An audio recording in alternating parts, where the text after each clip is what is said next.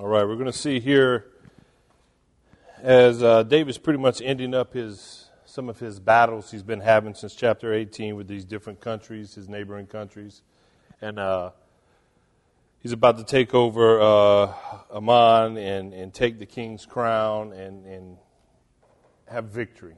But we're going to look at something first in chapter in uh, verse one, and we're going to go ahead and read that. And it says, "It happened in the spring of the year, at the time kings go out to battle, that Joab led out the armed forces and ravaged the country of the people of Ammon, and came and besieged Rabbah.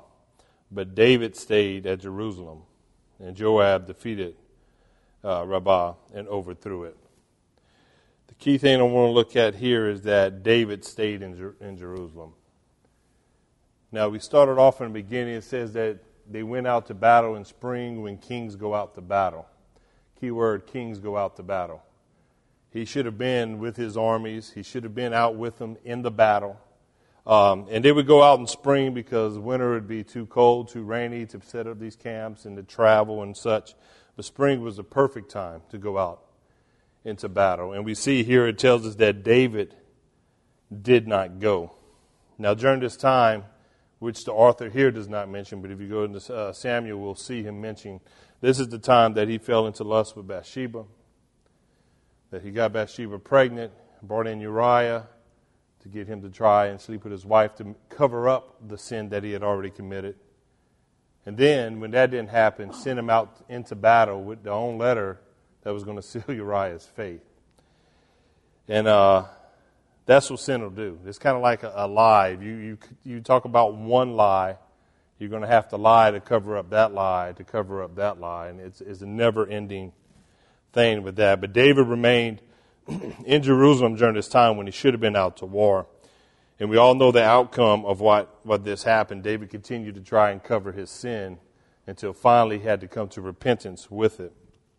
And in Proverbs 28:13 it says, "He who covers the sins will not prosper, but whoever confesses and forsakes them will have mercy."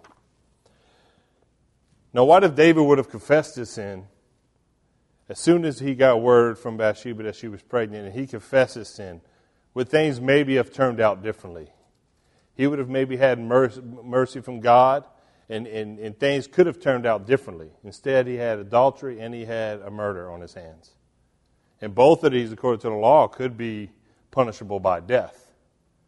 But God still had mercy on him, and eventually David would repent of these sins. But there'll be some lasting consequences to it. The child that Bathsheba was, was pregnant with ends up dying. And David was, David was fasting and everything before this, before, uh, to have this child live but we all know that he died, and that was part of the punishment on what on what David and Bathsheba had did.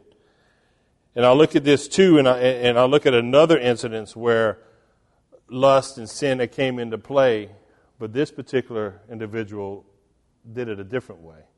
And we look at Joseph whenever Potiphar's wife is trying to trap him. And we look at David in 2 Samuel 11 1, he stayed behind. And we look at Joseph in Genesis 39, 2 through 5. Joseph stayed busy with the Lord's work. When David should have been out with his army fighting and, and keeping himself busy, he stayed behind. Number two, David entertained the sin.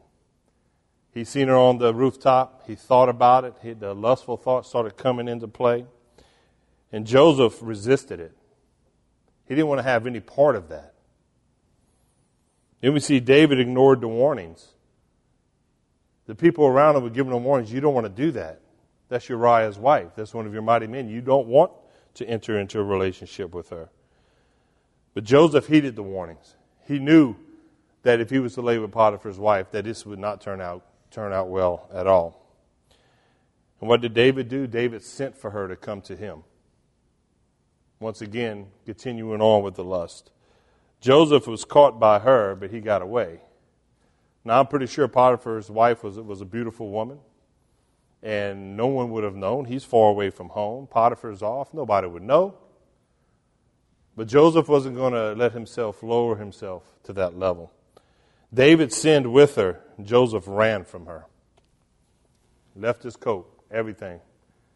he ran from sin. And that's exactly what we need to do. We need to run from sin and, and, and not be so entangled by it.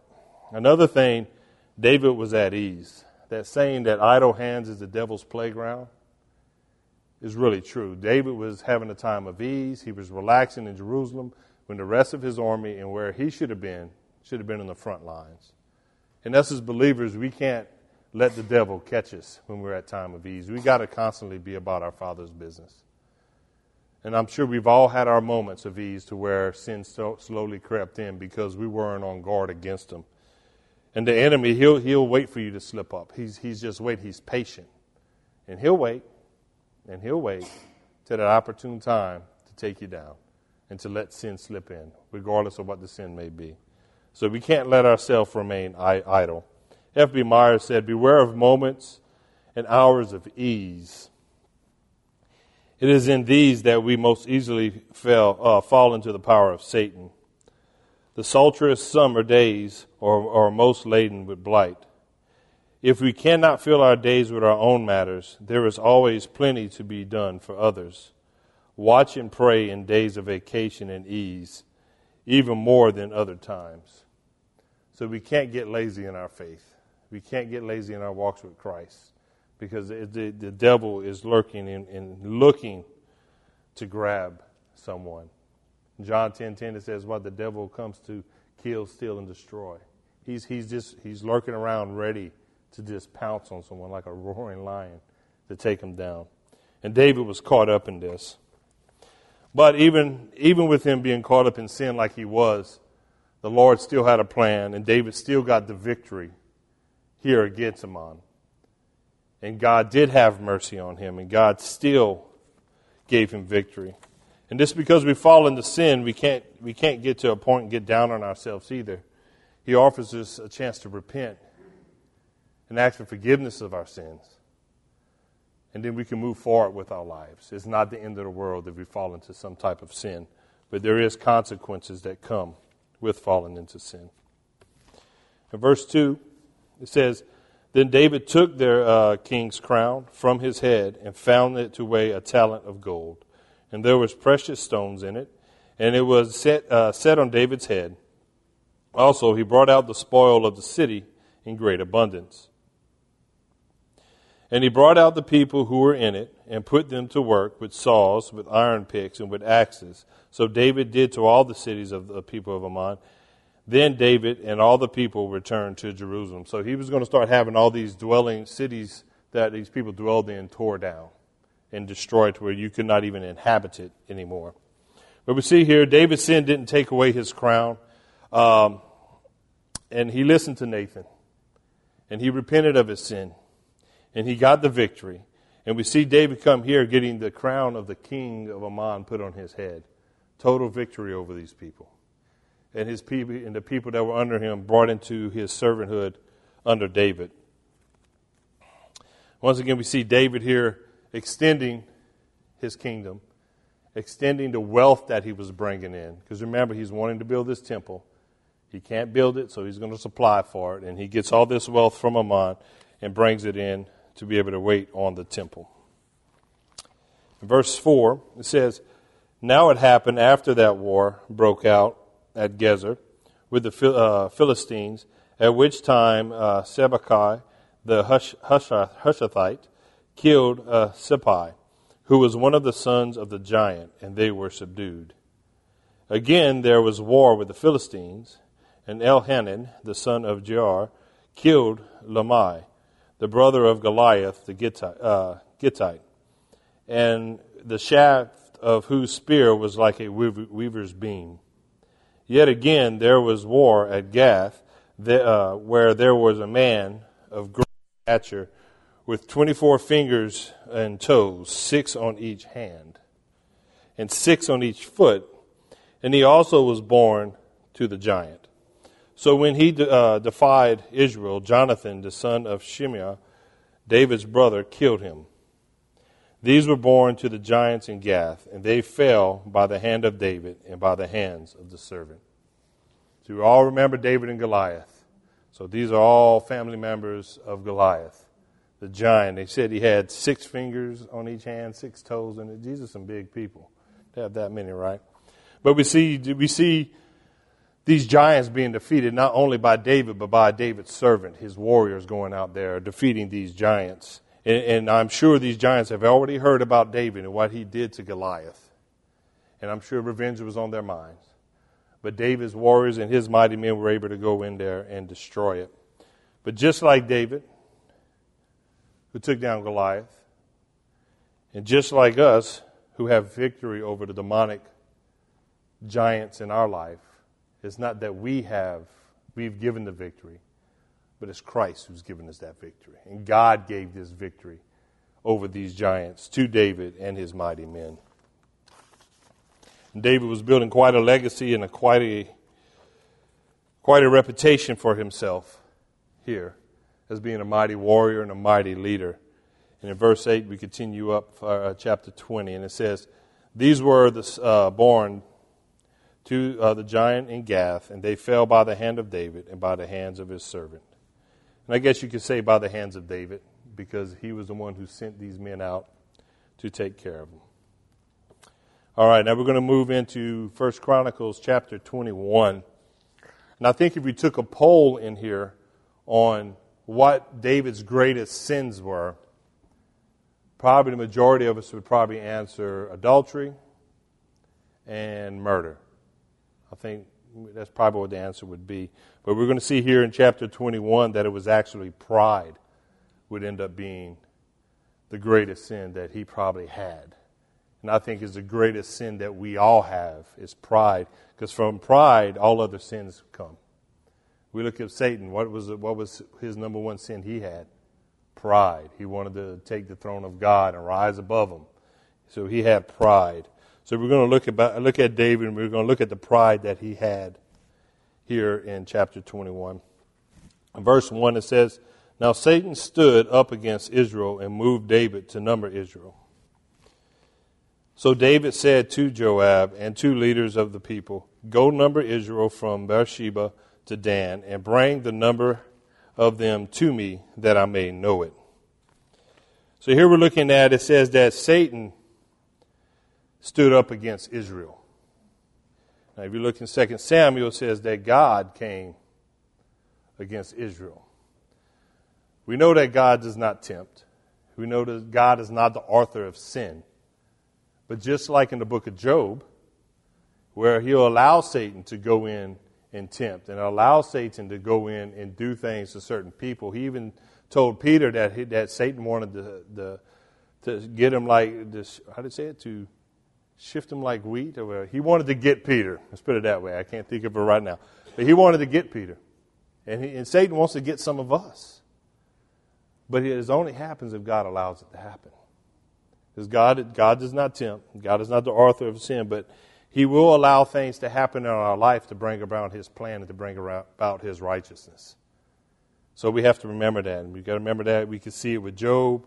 We can see it here with Israel. We can see it with Peter and, a number of other stories that are in our Bible. That he will let, allow Satan to do things, but is ultimately to bring about the good and to bring about his righteousness for his sake and for his name's sake. So we see that here. Now he's talking about wanting to do a census. Now we know Moses did a census, and we know Moses, there was no problem with Moses doing the census. God was not against it. But here we're going to see that he went to do a census, but it wasn't for the same reasons. And we see when Moses did the census, God asked for the census to happen. Here we don't see God asking David to do a census at all. So this census that David is about to do has more to do with his pride and has more to do with his ego and kind of puffing himself up. Let me see how many people I have in Israel instead of saying how many people God has in Israel. And a lot of times, whenever censuses are done in the Bible, is because God had commanded them to do a census.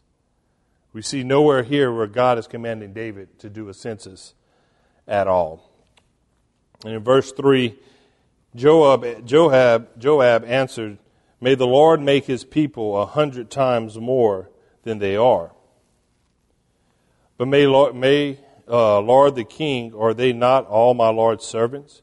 Why then does my Lord require this thing?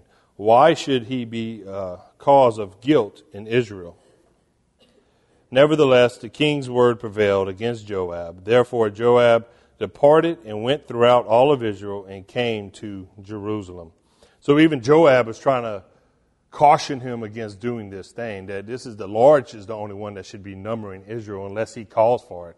He says, let's not do this because this is going to bring uh, shame and, and is not going to be good for Israel at all. So let's not do this. But still, David's pride got in the way and his word was kept. So whatever David said to do, it was done. So Joab had to end up going out and getting the census for David. In verse 5, it says, Then Joab uh, gave the sum of the number of the people to David, and Israel had one million one hundred thousand men who drew the sword, and Judah had four hundred and seventy thousand men who drew the sword. But he did not count Levi and Benjamin among them, for the king's uh, word was abominable to Joab. And God was displeased with this thing, uh, therefore he struck Israel. So David said to God, I have sinned great, greatly because I have done this thing. But now I pray that you take away the iniquity of your servant, for I have done very foolishly. So we see here Joab goes to get the census, but he doesn't count Benjamin and Levi in it. And, I, and, I'm, and I'm wondering if he's doing that just to say, well, I didn't count all of Israel, to maybe make it seem like it's better for the Lord. I didn't count everyone. You know, so maybe the Lord's wrath wouldn't come, but the Lord wasn't just mad at God, I mean, uh, just mad at David. He was mad at Israel. Too. He had something against Israel too. Um, it doesn't necessarily say what it is. I've read it had to do, some of it had to do with Absalom's rebellion, that some of the people had went with Absalom instead of going with David, who was the chosen king, and that maybe David, uh, God had some anger against Israel for that. It doesn't really say. But it wasn't this, just the fact that David had did the census, but it was also had to do with some issues that Israel had done as well. So God was going to bring a judgment on them for that. But we notice in verse 8 that as soon as David realized that he had did something wrong, the first thing he did was, I pray, take away the iniquity of your servant, for I have done foolishly. So he knew that he had done something that was not right, that was against God. And the first thing David does, and we notice this throughout his life, is go straight to repentance. He knows he's done something wrong. I'm going to repent. And we should follow that same thing. As soon as we know that we've sinned against the Lord, or we've even sinned against our brother or sister, we need to go in repentance and ask for forgiveness. And David is modeling that for us here. In verse 9, says, Then the Lord spoke to Gad, David's seer, saying, Go and tell David, saying, Thus says the Lord, I offer you three things. Choose one of them for yourself, that I may do it, do it to you. So Gad came to David and said to him, Thus says the Lord, choose for yourself either three years of famine, or three months uh, to be defeated by your foes with the sword of your enemies overtaking you, or else for three days the sword of the Lord the plague in the land with the angels of the Lord destroying throughout all the territory of Israel. Now consider what uh, answer I should take back to him who sent me. In Hebrews 12:6 it says, "For whom the Lord loves he chastens and scourges every son whom he receives."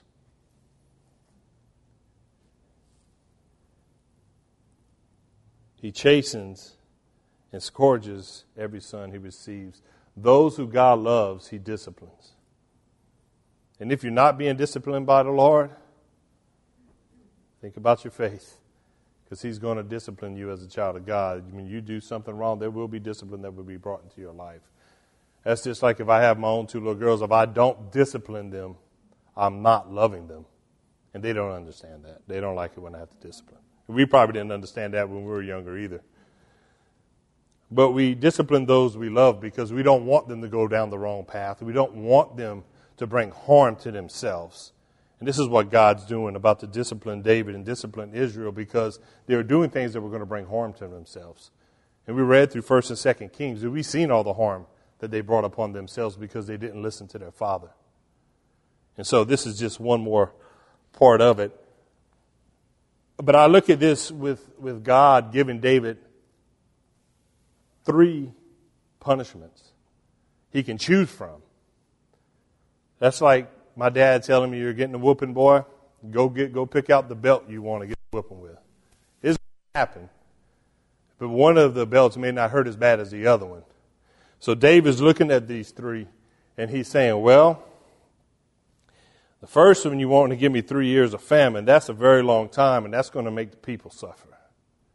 That's going to bring a lot of hurt, a lot of heartache, and that three years of famine, that's a long time. I'll, I think I'll pass on that one. He's going to give them three, but three months of the enemy coming against them. So he's going to, he's going to, God's basically going to deliver Israel and, and David into the hands of his enemies. How humiliating that would be, and how horrifying that would be to be delivered over to your enemies. And then the last one says that God would unleash his angel for three days on Israel, basically bring a plague for three days, a sickness for three days. So David ends up choosing the latter and letting the uh, angel of the Lord come in and taking over.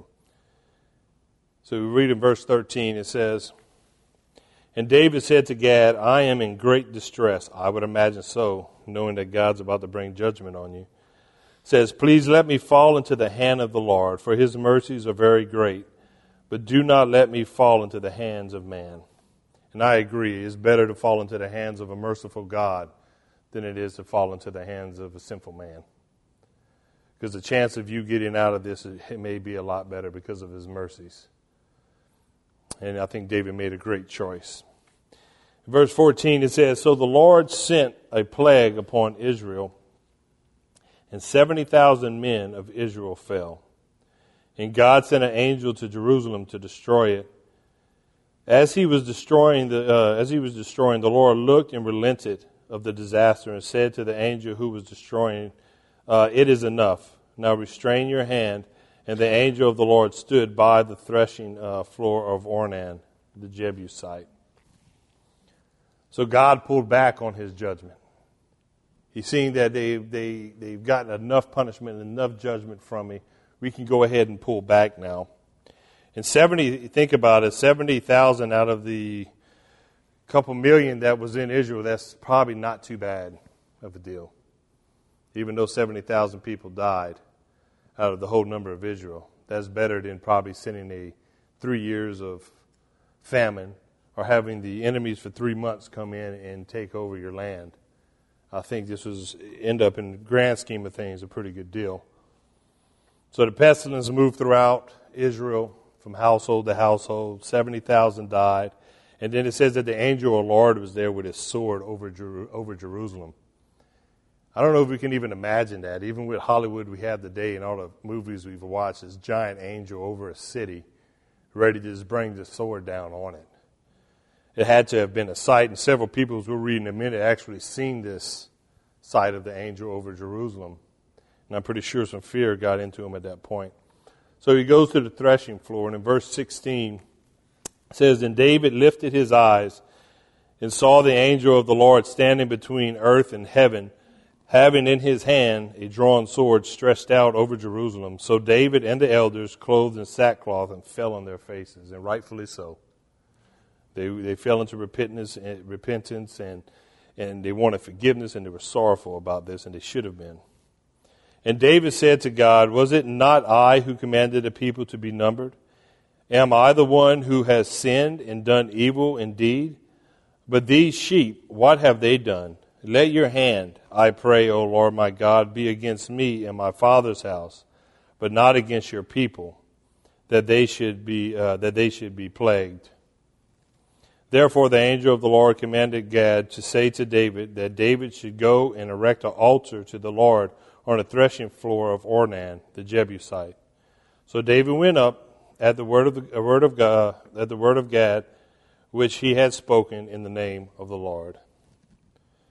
So David is, is seeing this angel of the Lord with the sword drawn over Jerusalem, and they, him and his leaders fall to their face in sackcloth and ashes, and this in straight repentance and sorrowfulness.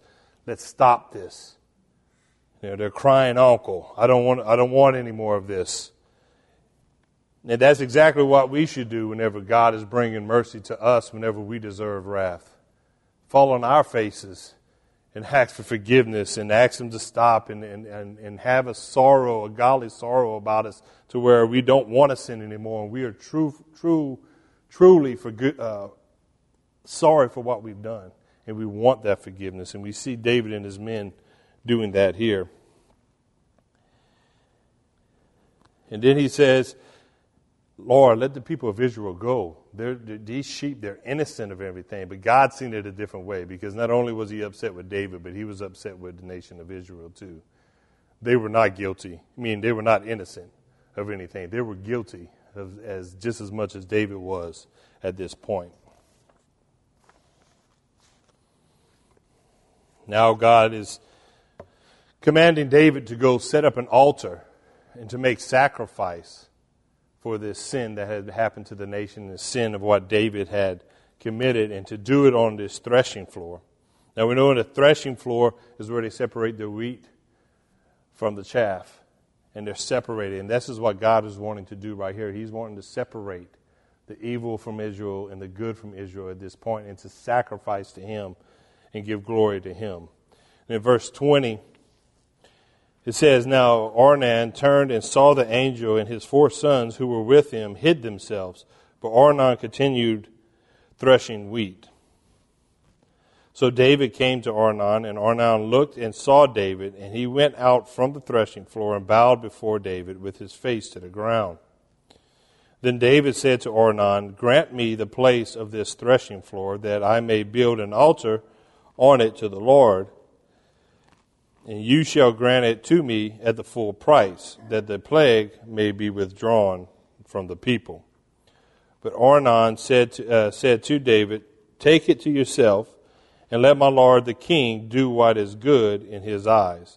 Look, I also give you the oxen and the burnt offering and the threshing implements for wood, and the wheat for the grain offering. It, uh, it, I give it all. Then King David said to Ornan, no, but I will surely buy, buy it for the full price, for I will not take what is yours for the Lord, nor offer burnt offerings with that which costs me nothing. So David gave Ornan 600 shekels of gold and, weight, and by weight for the place.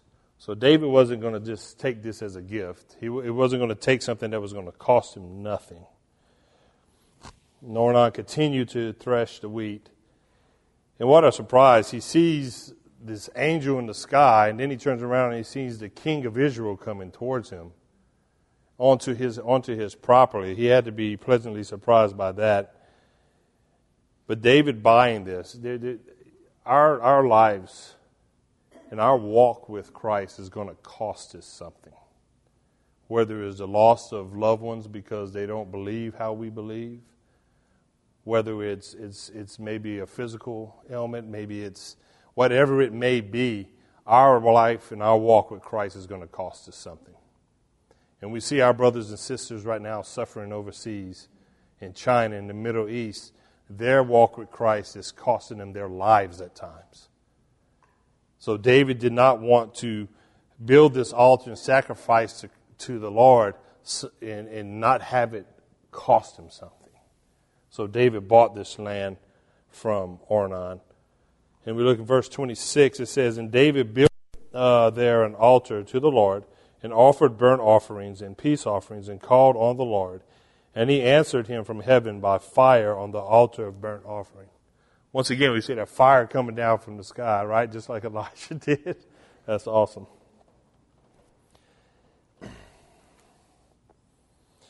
So the Lord commanded the angel, and he returned his sword to his uh, thief. So we see here, once that offering was accepted by the Lord, the angel put his sword back in his sleeve, and, and, the, and the judgment was done. The Lord was satisfied with the sacrifice that David made. And we look at this where this threshing floor is at. Uh, they say that this threshing floor was, was on Mount Moriah. We all know what was on Mount Moriah with Abraham making his sacrifice, where our Lord and Savior uh, died and was crucified for us. And also, part of it is where the temple would be built.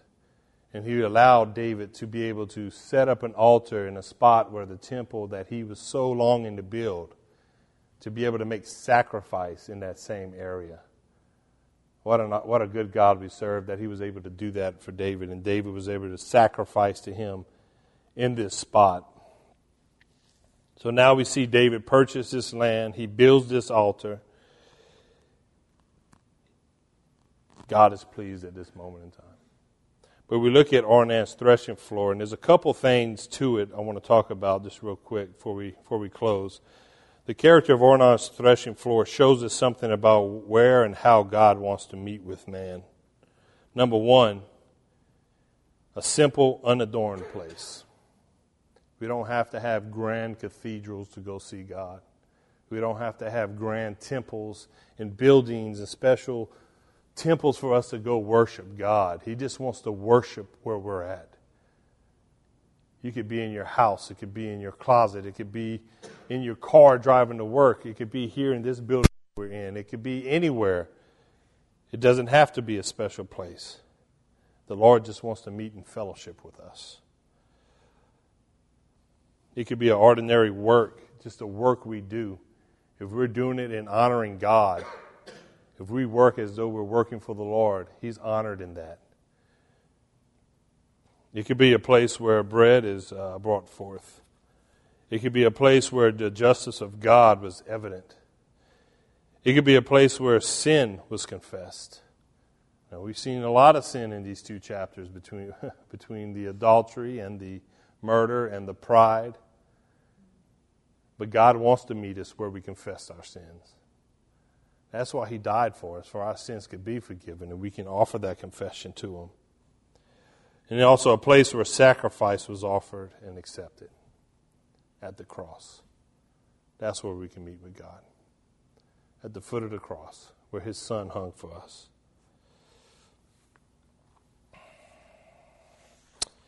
In verse 28, as we start to close out, says, At that time when David saw that the Lord had answered him on the threshing floor of Ornan, the Jebusite, he sacrificed there. For the tabernacle of the Lord and the altar of burnt offering, which uh, Moses had made in the wilderness, was at that time at the high place in Gibeon.